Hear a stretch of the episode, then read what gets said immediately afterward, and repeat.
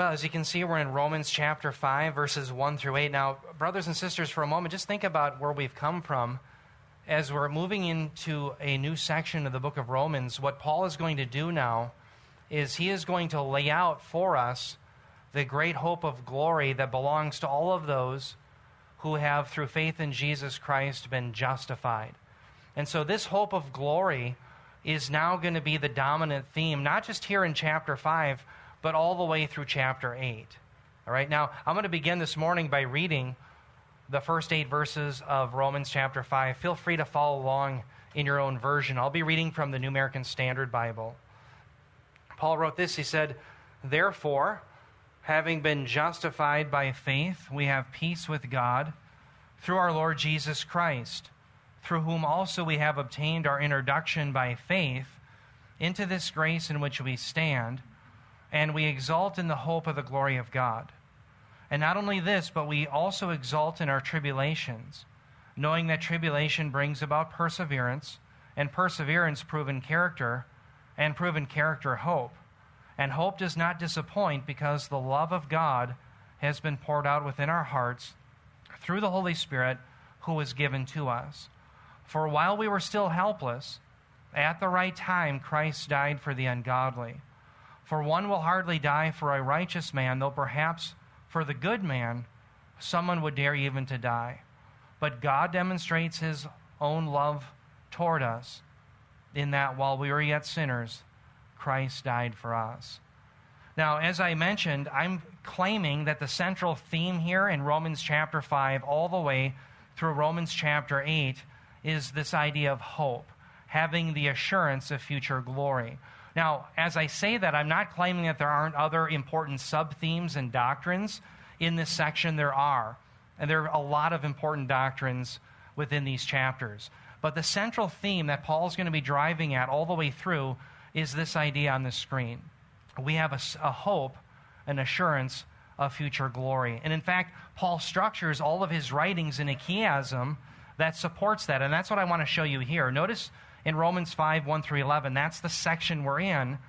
And I want you to think about it. Paul has just finished writing perhaps the most detailed treatise on justification anywhere in the Bible in the first 4 chapters.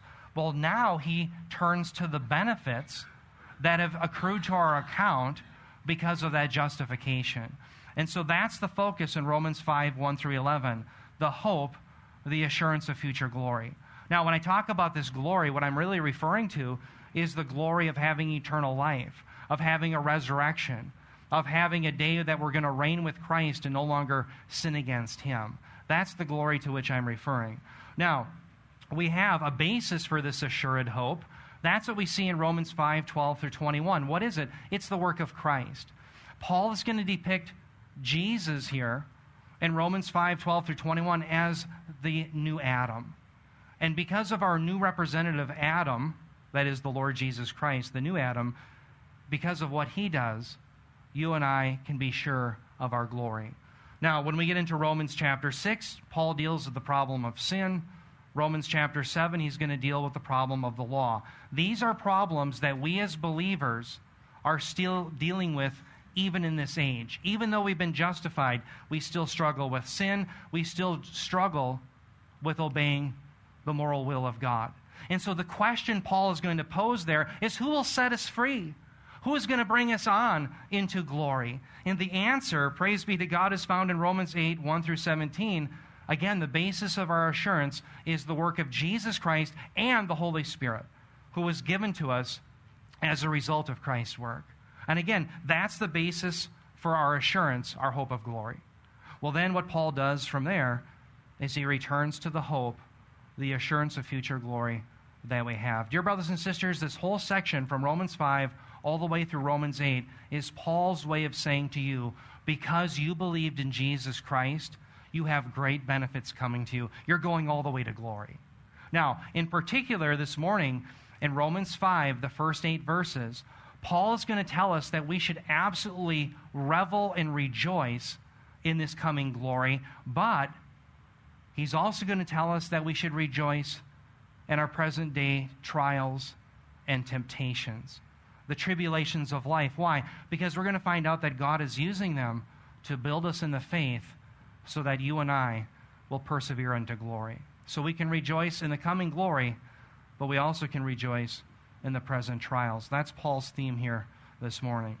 So we begin in the first two verses where Paul says that we should rejoice in the future glory. He says, therefore, since we have been justified by faith, we have peace with God through our Lord Jesus Christ. Through him we have also obtained access by faith into this grace in which we stand, and we rejoice in the hope of the glory of God. Now, dear ones, everyone notice that Paul begins with a therefore. And what is the therefore therefore? That's what we should be asking, right? Well, it's there because Paul wants to give us a summary of what has happened to us in the first four chapters of Romans. Now, what has happened? Well, we have been justified by faith. And literally, the participle, you could render it, having been justified by faith. That's what happened in the first four chapters. And so now, what Paul's going to show us is that because we've been justified, there are all these magnificent benefits that have accrued to our account. And here, he is going to list three of them. Notice the three benefits that he lists. Number one, we have peace with God. That's huge. Number two, we have also obtained access into his grace. Number three, notice in the bold, we have the hope of the glory of God.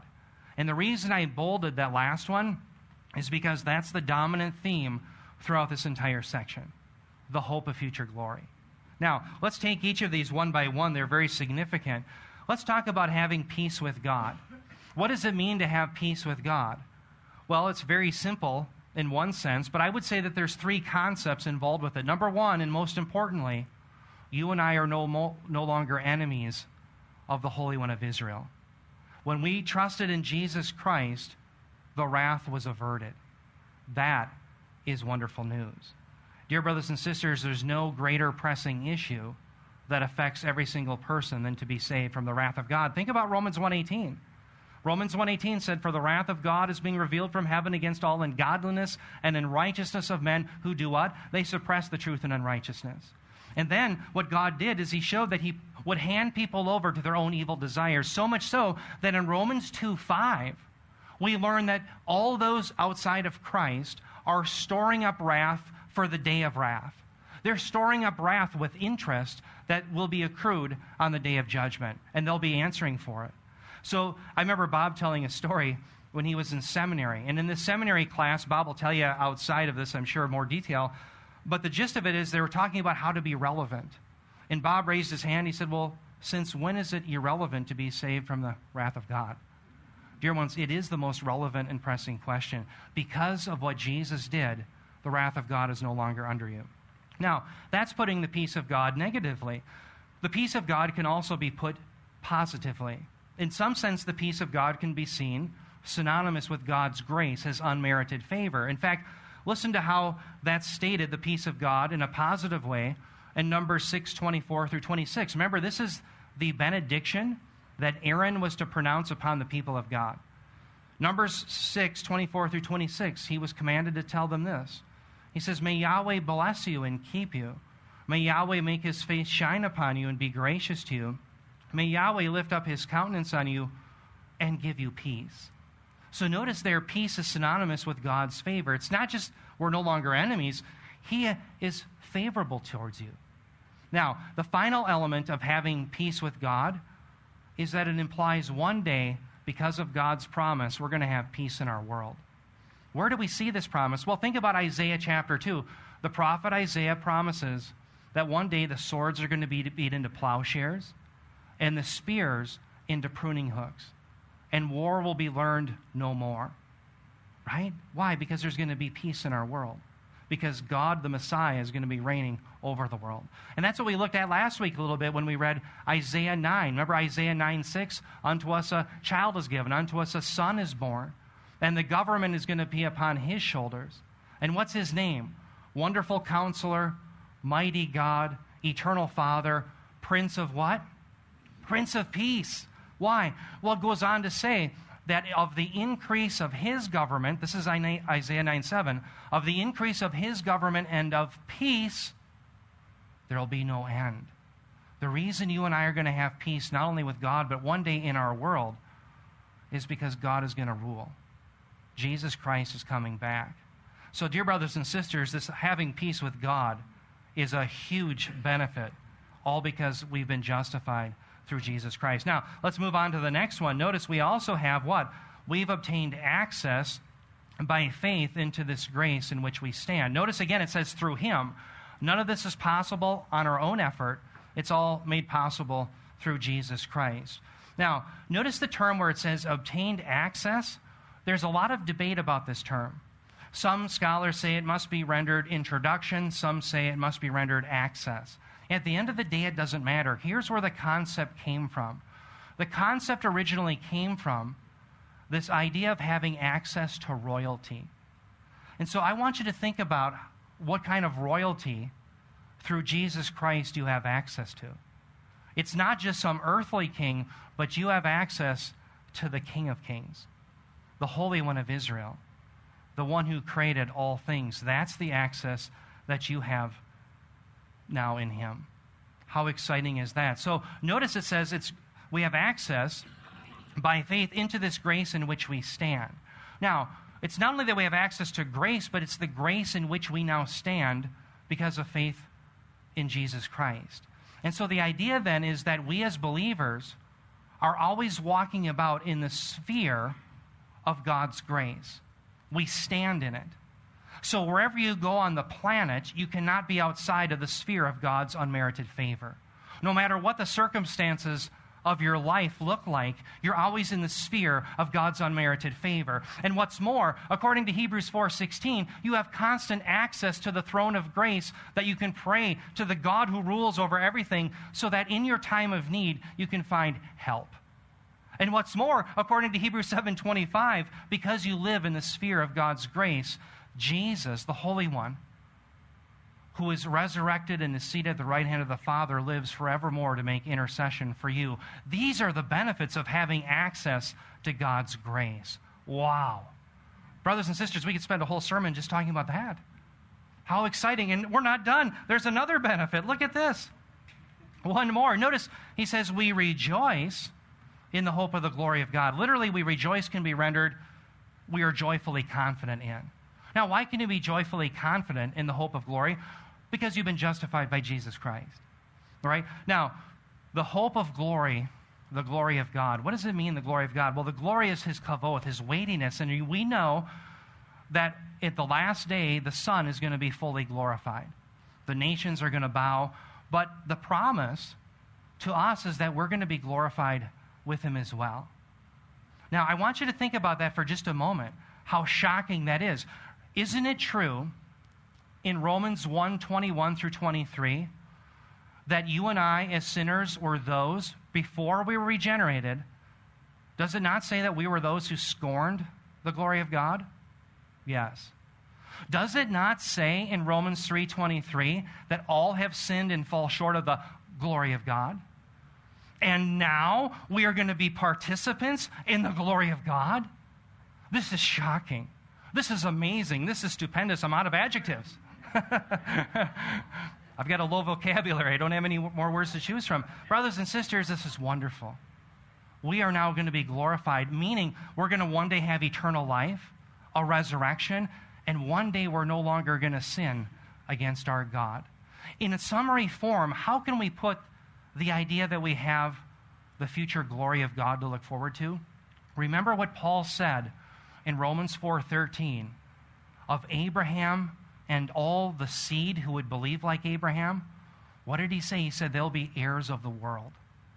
Brothers and sisters, what does it mean to look forward to this glory of God? It means you're going to be heirs of the world, all because of what Jesus Christ did for you. I tell you, it doesn't get any better than that. And so, brothers and sisters, no matter what problems you're going through in life, I want you to consider these words and realize that all of your problems pale in comparison to these great benefits. Praise be to God. Now, as we say that, we have to admit there really are present day's distresses, trials, and tribulations, and Paul fully admits that here. So Paul is going to show us that we have to rejoice in them as well. And the reason why Paul is going to show that here is because he has to address a potential objection. And the potential objection would go like this. An unbeliever, it would not escape their notice that we as Christians suffer too. And perhaps they might even notice that we as Christians suffer more in this world because of persecution than the average person. So what Paul has to do is to say, well, that does not nullify the promises of God. In fact, the reason we suffer, as he'll show us, is for our good. God is going to use it to build our faith. That's why we can rejoice even in our present distresses. It's temporary, and it's for our good. That's Paul's point here, Romans 5, 3 through 4. He says, and not only this, but we also exult in our tribulations, knowing that tribulation brings about perseverance, and perseverance, proven character, and proven character, hope. Now, notice again, Paul has just said that we should rejoice in our coming glory. That was the past verse. Now he says we should rejoice in our tribulation. Now, one thing we have to keep straight is when it comes to tribulation, there are really two kinds. Okay? Now, think about this, and I'll develop this further in our application. But the first type of tribulation is what happens here and now during what I would say the church age. That's how I like to define it. And that's the trials and tribulations that we all go through, but they are temporary and they are not necessarily punitive. In fact, they are for our good. But then there is another type of tribulation that only the enemies of God will be part of, those outside of Christ, like what I like to call in the eschatological age. And that tribulation is not reformative, it is only punitive, and it is eternal. Okay, so remember, you and I are going to have part of the tribulations here and now. Now, I'm going to develop that further in our applications. All right, now, notice he says that the tribulation brings about perseverance. Now, what in the world is perseverance? If I were to put it in our vernacular, it just means stick-to-itness. And so the perseverance means this, that when you're tried under tribulation and the various problems of life, if you remain in the faith, it demonstrates that you're a genuine believer. You see, it's not just that we believed initially into salvation, but the elect will persevere in their faith. And so the idea of perseverance is God's way of showing that your faith is genuine when it's revealed through the trials of life. Now, what's interesting is once your faith is seen to be valid, notice what it leads to. It's called proven character. Now, proven character is exceedingly difficult to translate. In fact, I don't even like that translation because the term comes from dokime. Dokime is a term in Greek which literally means you've been tested and approved. So the idea here is that God brought you through. You're a believer. He brought you through these trials, and because you remained in the faith, he approved you. Not that he didn't know he was going to approve you. He knew that. But you're tested and approved. Now, this concept should bring back to our minds, don't glaze over, Romans 1:28.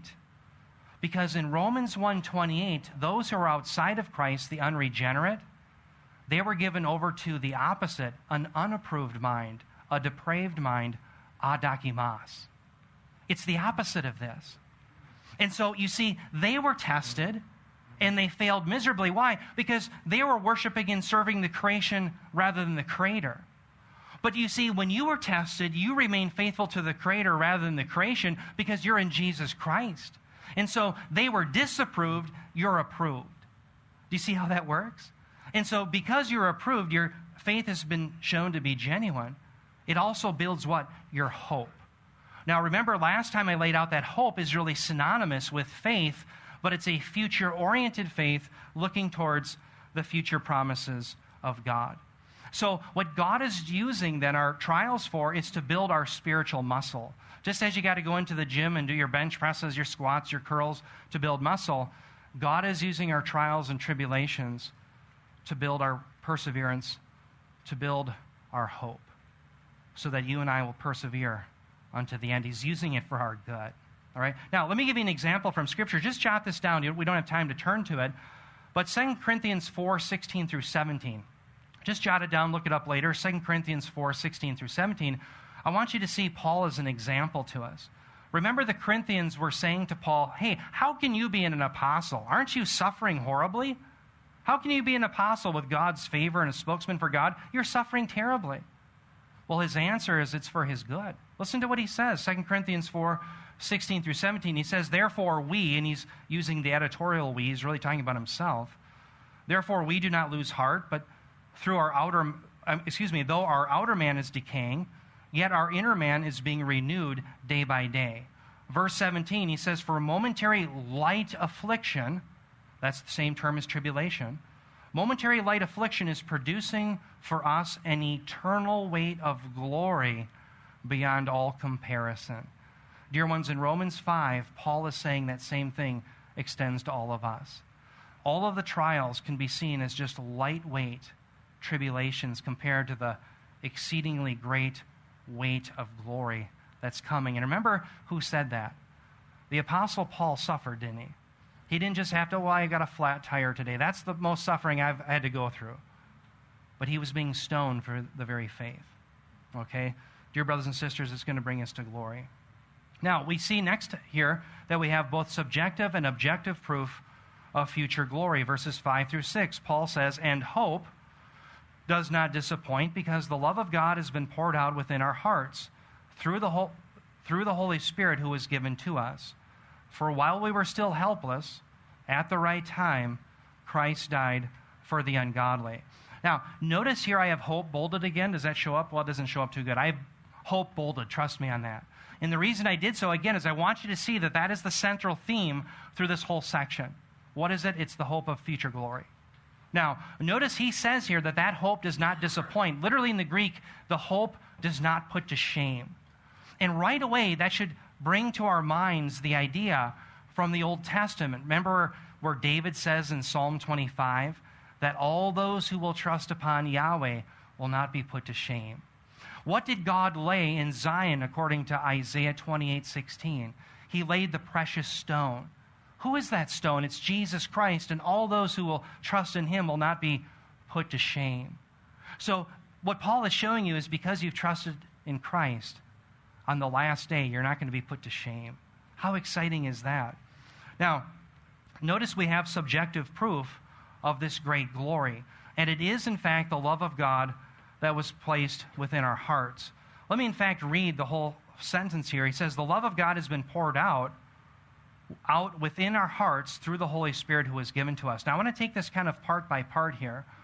First of all, the love of God. We can render it either as a subjective genitive or an objective genitive. What's the difference? Well, an objective genitive would be that we have love for God. Now, that's certainly true, but that's not Paul's focus here. It should be a subjective genitive. That is, it's God's love for us. So right away, we should be clued in that what he's talking about is that we're aware of God's love for us. Well, notice he says that it was poured out. Now, right away, poured out should bring to our minds the promise of Joel 2. In Joel 2, didn't God say he would pour out his Spirit? We see it fulfilled at Pentecost. God poured out his Spirit. And sure enough, we see that the Holy Spirit is involved with us knowing the love of God. So that's the next phrase. Notice it's within our hearts through the Holy Spirit who was given to us. Now, here's where the trouble can arise. Notice it says that it's within our hearts. Realize that the heart in both the Old and the New Testament is not simply the seat for emotions. You see, when you and I use heart in our American vernacular, we're typically thinking of emotions. He's got a lot of heart, right? The girlfriend gave away her heart. We're always thinking emotionally. But in both the Old and the New Testament, it is the center of the inner person. Yes, it has to do with emotions, but it also has to do with one's mind, our thoughts, our intellect, our will. Now, I'm showing you that because I want you to realize that it's not just that we have an emotional response, but we have a cognitive response. And what I want you to see is that the way the Holy Spirit, yes, we subjectively believe, and therefore we subjectively have proof of this love, but it's objectively through the Word of God. So I want you to see how 1 Corinthians chapter 2, turn your Bibles to this, 1 Corinthians chapter 2, verses 11 through 13, help us understand what Paul is saying here. Again, 1 Corinthians chapter 2, verses 11 through 13. And what I want you to see is that the Holy Spirit works on the whole person through the Word. So yes, we subjectively believe and know that God loves us, but it's based on the objective Word. This isn't just feelings. It's cognitive in the Word. Now, I'm going to give you evidence of that from 1 Corinthians 2, 11 through 13. That's going to help us interpret what Paul's saying here. Now, as we're going to read 1 Corinthians 2, here's the issue. Paul is dealing with Corinthian Christians who are calling themselves spiritual, but ironically, they're denying key components of the gospel, including the resurrection, etc. So listen to what he has to tell them. 1 Corinthians 2, 11 through 13, he says, "For who among men knows the thoughts of a man except the spirit of the man which is in him? Even so, the thoughts of God no one knows except the Spirit of God." So stop there. Verse 11, what Paul is saying is simply this: like knows like. The inner being of man knows man. The inner, the Holy Spirit, the third person of the Trinity, knows God. Okay, so who knows God? Well, the Holy Spirit does. So the only way that any of us can know anything about God is because he revealed it to us by his Spirit, but it's through his Word. It's not outside of the Word. It's through his Word. Now, we know he's talking about the Holy Spirit because notice in verse 12, he says, "Now we have received not the Spirit of the world, but the Spirit who is from God." Now, stop there. Who's that? That's the Holy Spirit. The very Spirit that Paul says in Romans 5 was given to us. So it's the same concept. Now, notice, how does the Spirit work? What we're going to see is that he works through the Word. Notice the next clause of verse 12. There's a purpose statement. It's so that we may know the things freely given to us by God. Notice it says that we may know, not that we may feel. Oida, knowledge. We can know the things that are freely given to us by God. Well, isn't one of the things that was freely given to us by God his love? In fact, I would say God's love is what encapsulates everything that God has given to us. So what Paul is saying is that we may know the love given to us by God, is he not? So we can know it. It's not just that we feel it, but we know it. Now, notice how he appeals to the Word. He says, "Which things," verse 13, "we, the apostle, also speak." What does he speak? It's the Word of God. And he says, "Not in words taught by human wisdom, but in those taught by the Spirit," combining spiritual thoughts with spiritual words. Paul's point here is that it is through the Word of God that the Holy Spirit brings to us Christ and the knowledge of the love of God. And I think that that's how we have to understand this passage. So yes, we subjectively believe this and know that God loves us, but even there, it's based on objective words that were given to us by the Spirit through the Word of God. It's the Word of God, dear brothers and sisters, that our knowledge of the love of God comes from. Now, we also have in the text itself an objective way of knowing about this love. Notice in verse 6, it says, "For..." Now, that "for" is there as an explanatory "for." It's showing us how else we can know the love of God. He says, "For while we were still helpless," meaning we were still in our sins, dead in our trespasses. He says, "At the right time," not chronologically, kairos time, the significant time in God's redemptive calendar. What did he do? Christ died for the ungodly. How do you and I objectively know that God loves us? Because Christ died for the ungodly. The gospel of Jesus Christ is objective proof that God loves you. And because he loves you, you're going to go to glory. That's the objective proof. How do you know you're going to go to glory? Because Jesus Christ died for us. That's the objective proof that we have that, in fact, glory is certain for us. In fact, now Paul doubles down. In verses 7 through 8, he shows that, yes, Christ dying for us is God's supreme act of love. Verses 7 through 8, he says, "For one will hardly die for a righteous man, though perhaps for a good man someone would dare even to die. But God demonstrates his own love toward us in that while we were yet sinners, Christ died for us." If I could summarize verse 7, what Paul is saying is that the best humanity can offer is that perhaps a person would die for someone they perceive to be a good and righteous person. But God's love is so much greater that he's willing to die for the completely wicked, those who are complete sinners and worthy of only damnation. It's those that Christ died for. Now, notice the phrase, "Christ died for us." You have the substitutionary atonement right here. Jesus Christ is the just We, the us, is the unjust. Notice the for. This is a little nerdy, but we got to get it down. The for is the preposition huper. Huper can be rendered on behalf of. Okay, so literally you could say Christ died on behalf of us. That's the substitutionary atonement. And I'm laboring this point because when I was in seminary, I would have these men who would have suits on, they're well paid, they have pensions, and they would come into the class and say, look, this doctrine of the substitutionary atonement, it's just one theory among many others out there. No, dear ones, the substitutionary atonement is not one theory among many. It is what the Bible teaches. And anyone who tells you it's only one theory among many, there's two options. Either they're ignorant of Scripture and they shouldn't be getting a paycheck, or they're lying to you. Why? Mark 10:45, doesn't Jesus say, I did not come to be served but to serve and to give my life a ransom for, onti is the preposition there, on behalf of the many. That's substitution. 1 Peter 3:18, he died the just for the unjust in order that he might bring us to God. 2 Corinthians 5:21, the Father made Jesus, who knew no sin, to become sin for us so that we might become the righteousness of God in him. It's all over the place. So what's this nonsense that, well, it's only one theory among many? No, it's what the Bible teaches. And it is the greatest act of love that has ever been displayed, Jesus Christ the righteous being the substitute so that you and I could go free. Brothers and sisters, I'm so happy to see our evangelists go out. And I want you to realize that as you're proclaiming the gospel of Christ, you're giving the greatest love that any person could give. And you need to know that when you're out giving the gospel, it's not that you're intolerant, it's that you're loving.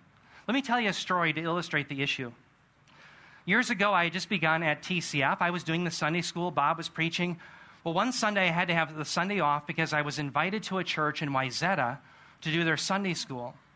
Well, I thought, what should I do? Well, I'll talk about the gospel. So in the Sunday school, I brought people through the seed promise from Genesis 3:15, and I showed all the way through the Bible how it was fulfilled in Jesus Christ, and I gave them the gospel. Well, about 45 minutes into my message, there was a guy in the front, and he had his arms folded, and he had a scowl on his face, and I knew I was in trouble. And sure enough, 45 minutes into the message, he could stand no more. And he raised his hand, and of course I called on him right away. And he said, I've been listening to you for 45 minutes, and I have yet to hear anything about the love of God. And my response to him was Romans 5:8. But God demonstrates his love for us in that while we were yet sinners, Christ died for us. It is the greatest act of love ever displayed in the cosmos. How could anyone dare say, when they've heard the gospel, they didn't hear about the love of God? Brothers and sisters, the sacrifice of Christ on the cross is the statement of God's love for us, and it is absolutely the objective fact that makes certain our future glory. That's why Paul's putting it here. Ask yourself the question, would God allow his son Jesus to die in vain? No. And if that's the case, you're going to glory. Why? Because Jesus can't die in vain. And so, brothers and sisters, how do you know you're going to have glory? Christ died for us. How do I know in the dark days of life I'm going to glory? Christ died for us. That's how we know. Brothers and sisters, that's objective proof that glory's coming. Jesus Christ would never die in vain. That's what Paul wants us, I think, to understand here this morning. Okay, now, I have three applications for you here. Number one, we must learn to rejoice in our present sufferings because God is using them for our good. And I have to tell you, brothers and sisters, as your pastor, I'll put my cards on the table. I need help here. I don't like to suffer, and maybe there are some out here who don't like to suffer either. We have to say the Word of God tells us we will, and that it's for our good. Okay, so this is something I'm working on in my own life. If you're struggling with suffering, well, you're joining me as well. Okay, but we're going to learn from the Word of God, and we're going to grow. Number two, we must understand that our afflictions are only for a short time compared to the afflictions coming upon the enemies of God. I put that second application in so that you and I can deal with the fairness issue. Why is it fair that you have so many godly who are suffering and so many of the ungodly who are living high off the hog? Well, the reason it's fair is because our suffering is just for a short time. Theirs is unto eternity. Ours is for our good. Theirs is only punitive. That's what we're going to learn. Number three, the central point, our hope. Our hope of future glory is an assured hope, and it should be a focus in our thinking as believers. I would say it should be one of the focuses. Okay, now, let's from there go on to our first point. We should be those who rejoice in your present sufferings. That's what Paul taught us. Remember, let me give you a summary. Romans 5:2, he said we should rejoice in the hope of the glory of God. Romans 5:3, he said we should rejoice in our present tribulation. Why? Present tribulation brings perseverance. Perseverance shows that we're approved after we've been tested, and that builds us in our hope, which is our faith. It's for our good. And what I want you to know is that this idea of suffering and God using it for our good isn't some rare doctrine that Paul teaches only here. It's all over the Bible. So let me show you some other places where we see this. James chapter 1, verses 2 through 4. Here's an imperative from God. Notice the imperative. He says, consider it all joy. Now, that's a great imperative. But notice what comes after it. My brethren, when you encounter various trials. What? That sounds difficult, doesn't it? But it's a command from God. We're to consider it all joy when we go through trials and tribulations of this life. You know, when I was a younger Christian, I had a friend who told me he was looking for an exemption clause on cussing from the book of Leviticus when you're working with power tools, right? And I tell you, this is an area that I have to work on, and maybe some here as well. But notice when James says that we encounter various trials, we're to consider it all from God. It's all joyous.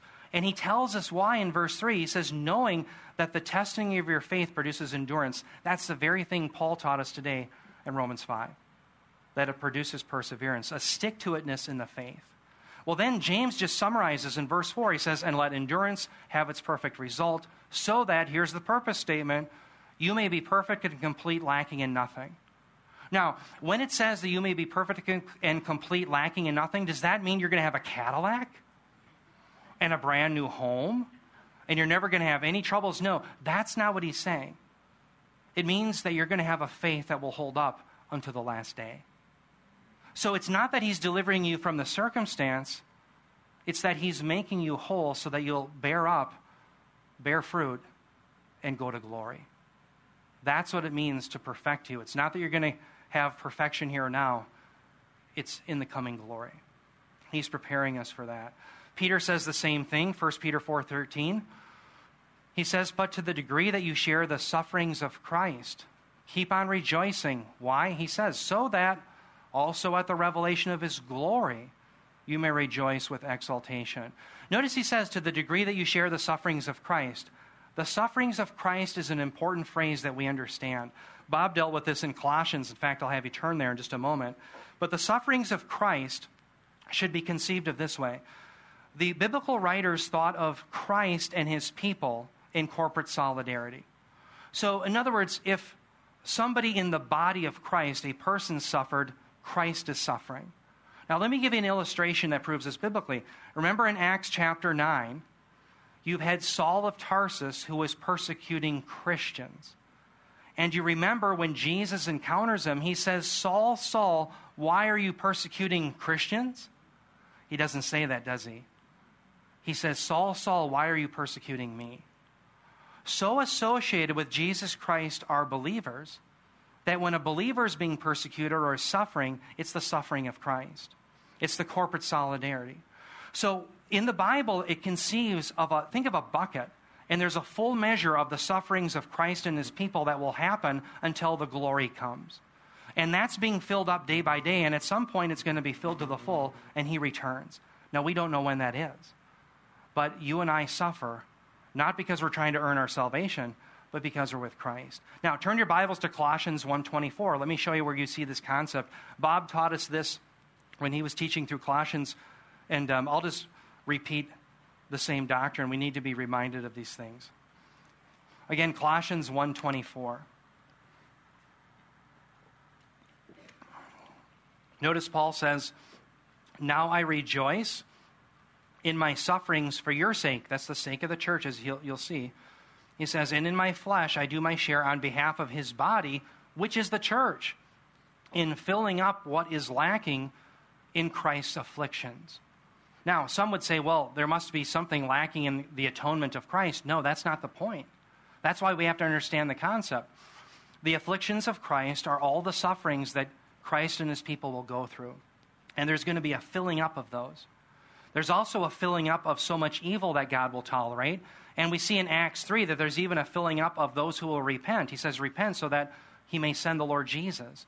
So there's a filling up of all these buckets. And one day all the buckets are going to be filled, and Jesus Christ will break through the clouds and bring us to glory. Now, in God's providence, he knows when it's going to happen, but you and I don't. So what you and I are to do is just realize that we are to keep on rejoicing during these times of trials. Why? There's a day that's coming when there's going to be a reversal, when Jesus is going to break through the clouds because he's had enough. There's no more sufferings of Christ. Okay, now that leads me to my second point, that our tribulation is only for a short time. So if someone says, look, how is God just? You have believers suffer and you have unbelievers suffer. Well, our suffering is only limited, and it's for a short time. Let me show you, I like diagrams. Here is my attempt at one. It is a simple timeline. Notice, for lack of better, you and I are living in this age. How clever, huh? We can also call it the church age, and we are undergoing sufferings, but our sufferings are limited. They will only go on so long. The vertical line represents the coming of Christ, his parousia. And so you and I, yes, we suffer, but it's only for a short time. Now, let me give you evidence of this. Turn your Bibles, and by the way, keep your Bibles handy. We're going to be using them over and over here. Turn to Acts 14:22. Acts 14:22, I want to show you that Paul acknowledges that, yes, in this age, we're going to have trials and tribulations. Acts 14:22, as you're turning there, remember, Paul has just been stoned almost to death here. But notice, as soon as he comes to, he strengthens believers and he gives them the truth. Acts 14:22, it says that he was strengthening the souls of the disciples, encouraging them to continue in the faith, there's perseverance, and saying, through many tribulations, we must enter the kingdom of God. So notice, through many tribulations, we enter the kingdom of God. We're going to go through that here and now. Notice the term must. Must is the divine necessity, day in the Greek. So it's the divine necessity from God himself that we're going to go through tribulations and trials, but it's only here and now. Notice he doesn't say that it's in the kingdom of God. It's through them that we enter the kingdom of God. They're for a short time. Now, let's contrast that then with the enemies of God. When the parousia happens, the coming of Christ, you have this last 7 years that were predicted in Daniel, the 70th week of Daniel, which leads on into the eternal state. And the enemies of God will end up suffering, not for a short time, but unto eternity. It's not to restore them. It is only punitive. Now, let me show you evidence of that from the Scripture. It's one thing to see it on my diagram. It's another thing to see it in the Scriptures. Turn your Bibles to 2 Thessalonians 1, verses 4 through 9. Again, 2 Thessalonians chapter 1, 4 through 9. Now here Paul is congratulating those at Thessalonica for their faith and that they've been persevering even though they've been going through such trial. And he says this, 2 Thessalonians 1, 4 through 9, he says, therefore, we ourselves speak proudly of you among the churches of God for your perseverance and faith in the midst of your persecutions and afflictions which you endure. Now, the term affliction there is from philipsis, it's tribulation, the same term that Paul used in Romans 5. And he says in verse 5, this is plain indication of God's righteous judgment so that you will be considered worthy of the kingdom of God. Notice it's for our good, for which indeed you are suffering. Now, verse 6, he says, for after all, it is only just for God to repay with affliction those who afflict you. Stop there. Do you guys notice the reversal? He's going to put philipsis, tribulation, on those who are putting you through tribulation. There's the great reversal. You and I are going through tribulation here now. He's going to do a reversal. God is going to put into tribulation those who are putting us in tribulation here and now. Now, notice how long their tribulation lasts, verses 7 through 9. He says, and he'll give relief to you who are afflicted and to us as well when the Lord Jesus will be revealed from heaven with his mighty angels in flaming fire, dealing out retribution to those who do not know God and to those who do not obey the gospel of our Lord Jesus. Verse 9, listen, he says, these will pay the penalty of eternal destruction away from the presence of the Lord and from the glory of his power. Eternal, aionion, it's unto eternity. the ages of ages, it will be without end. So, dear ones, you and I have to know that our sufferings and tribulations are just for a short time. In fact, Peter said in 1 Peter 1:6, in this, that's our salvation, you greatly rejoice, even though now for a little while, if necessary, you have been distressed by various trials. Our trials are only for a little while compared to eternity.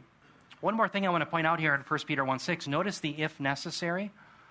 That's the same term that I just talked about with the divine necessity. It's day, D-E-I, if you're to transliterate it. And typically, in the New Testament, that Greek word has to do with the divine necessity. So what Peter's saying here is that you're only going to suffer for a little while if it's the divine necessity.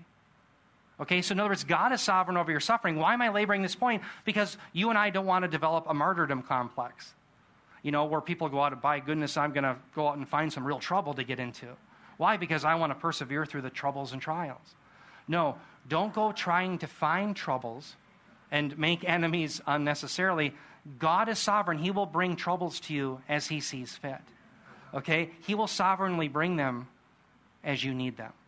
All for your good. Remember Romans 8:28, he causes all things to work out for the good for those who love him, who are called according to his purpose. So again, don't try to find trouble. God is sovereign. He'll bring it to you. One more verse here on this slide. 1 Peter 5:10, he says the same thing. He says, after you have suffered for a little while, the God of all grace who called you to his eternal glory in Christ, there's the glory again, will himself perfect, confirm, strengthen, and establish you. Brothers and sisters, as you see in our dark day and age, all of the problems where you have unbelievers thriving, and you see godly men and women being persecuted, realize that there's a reversal coming, and our suffering is just for a short while. It doesn't, when we see this suffering, nullify what we believe. It proves that what we believe is valid. Why? Because it's been foretold us in the scriptures before. So the sufferings of the people of God does not nullify what we believe. It proves what we believe is in fact true. Okay, let's go to our last point and get your Bibles ready in the book of Luke, kind of notched, because I'll be taking you through that. What I'm claiming in the major point that Paul's making in Romans 5 and all the way through 8 is that we have a hope of glory. And that really should be a focus for all of us, meaning it's on our minds, and it impacts the way we live here and now. The hope of glory is what motivates us for righteous living here and now. And I want you to see evidence of that in Titus, one of my favorite passages. Titus 2:11 through 14, Paul says to Titus, for the grace of God has appeared, bringing salvation to all men, instructing us to deny ungodliness and worldly desires and to live sensibly, righteously, and godly in the present age. Stop there. There's righteous living. Now, why should we live righteously in this present age? Verse 13, he says why. He says, looking for the blessed hope and the appearing of the glory of our great God and Savior, Christ Jesus, who gave himself for us to redeem us from every lawless deed and to purify for himself a people for his own possession, zealous for good deeds. Now, I want to focus on this idea of looking for the blessed hope, but I can't help but mention the Granville Sharp rule real quick. There's a grammatical rule in this passage called the Granville Sharp rule. And what the Granville Sharp rule is, remember the acronym ASKS. It's the article, substantive, which is like a noun, chi, which is and substantive construction. Anytime you have that construction, when they're personal, the two substantives are the same person. Why does that matter? Hold on. Because here you have two substantives. You have God and Savior. And with that, Granville was sharp, wasn't he? He came up with this rule before we had computers. What he found out is that every time you have this construction, the two references to the substantives, both God and Savior, have to be the same person, namely Christ Jesus. So Christ Jesus is therefore both God and Savior. It's not God the Father and the Savior, the Son, Christ Jesus. God and Savior have to be the same person, namely Christ Jesus. So the Granville Sharp proves in Titus 2:13 that Jesus is in fact called God in the epistles of Paul. Okay, very clear attestation. Now, the big point though I want to drive home here for you is that we are to be looking for the blessed hope. The term looking for the blessed hope, looking is prosdecomai, and it means that we're to be eagerly expecting. Now, what does it mean to eagerly expect the coming of Christ? Do you remember when you were going to get married?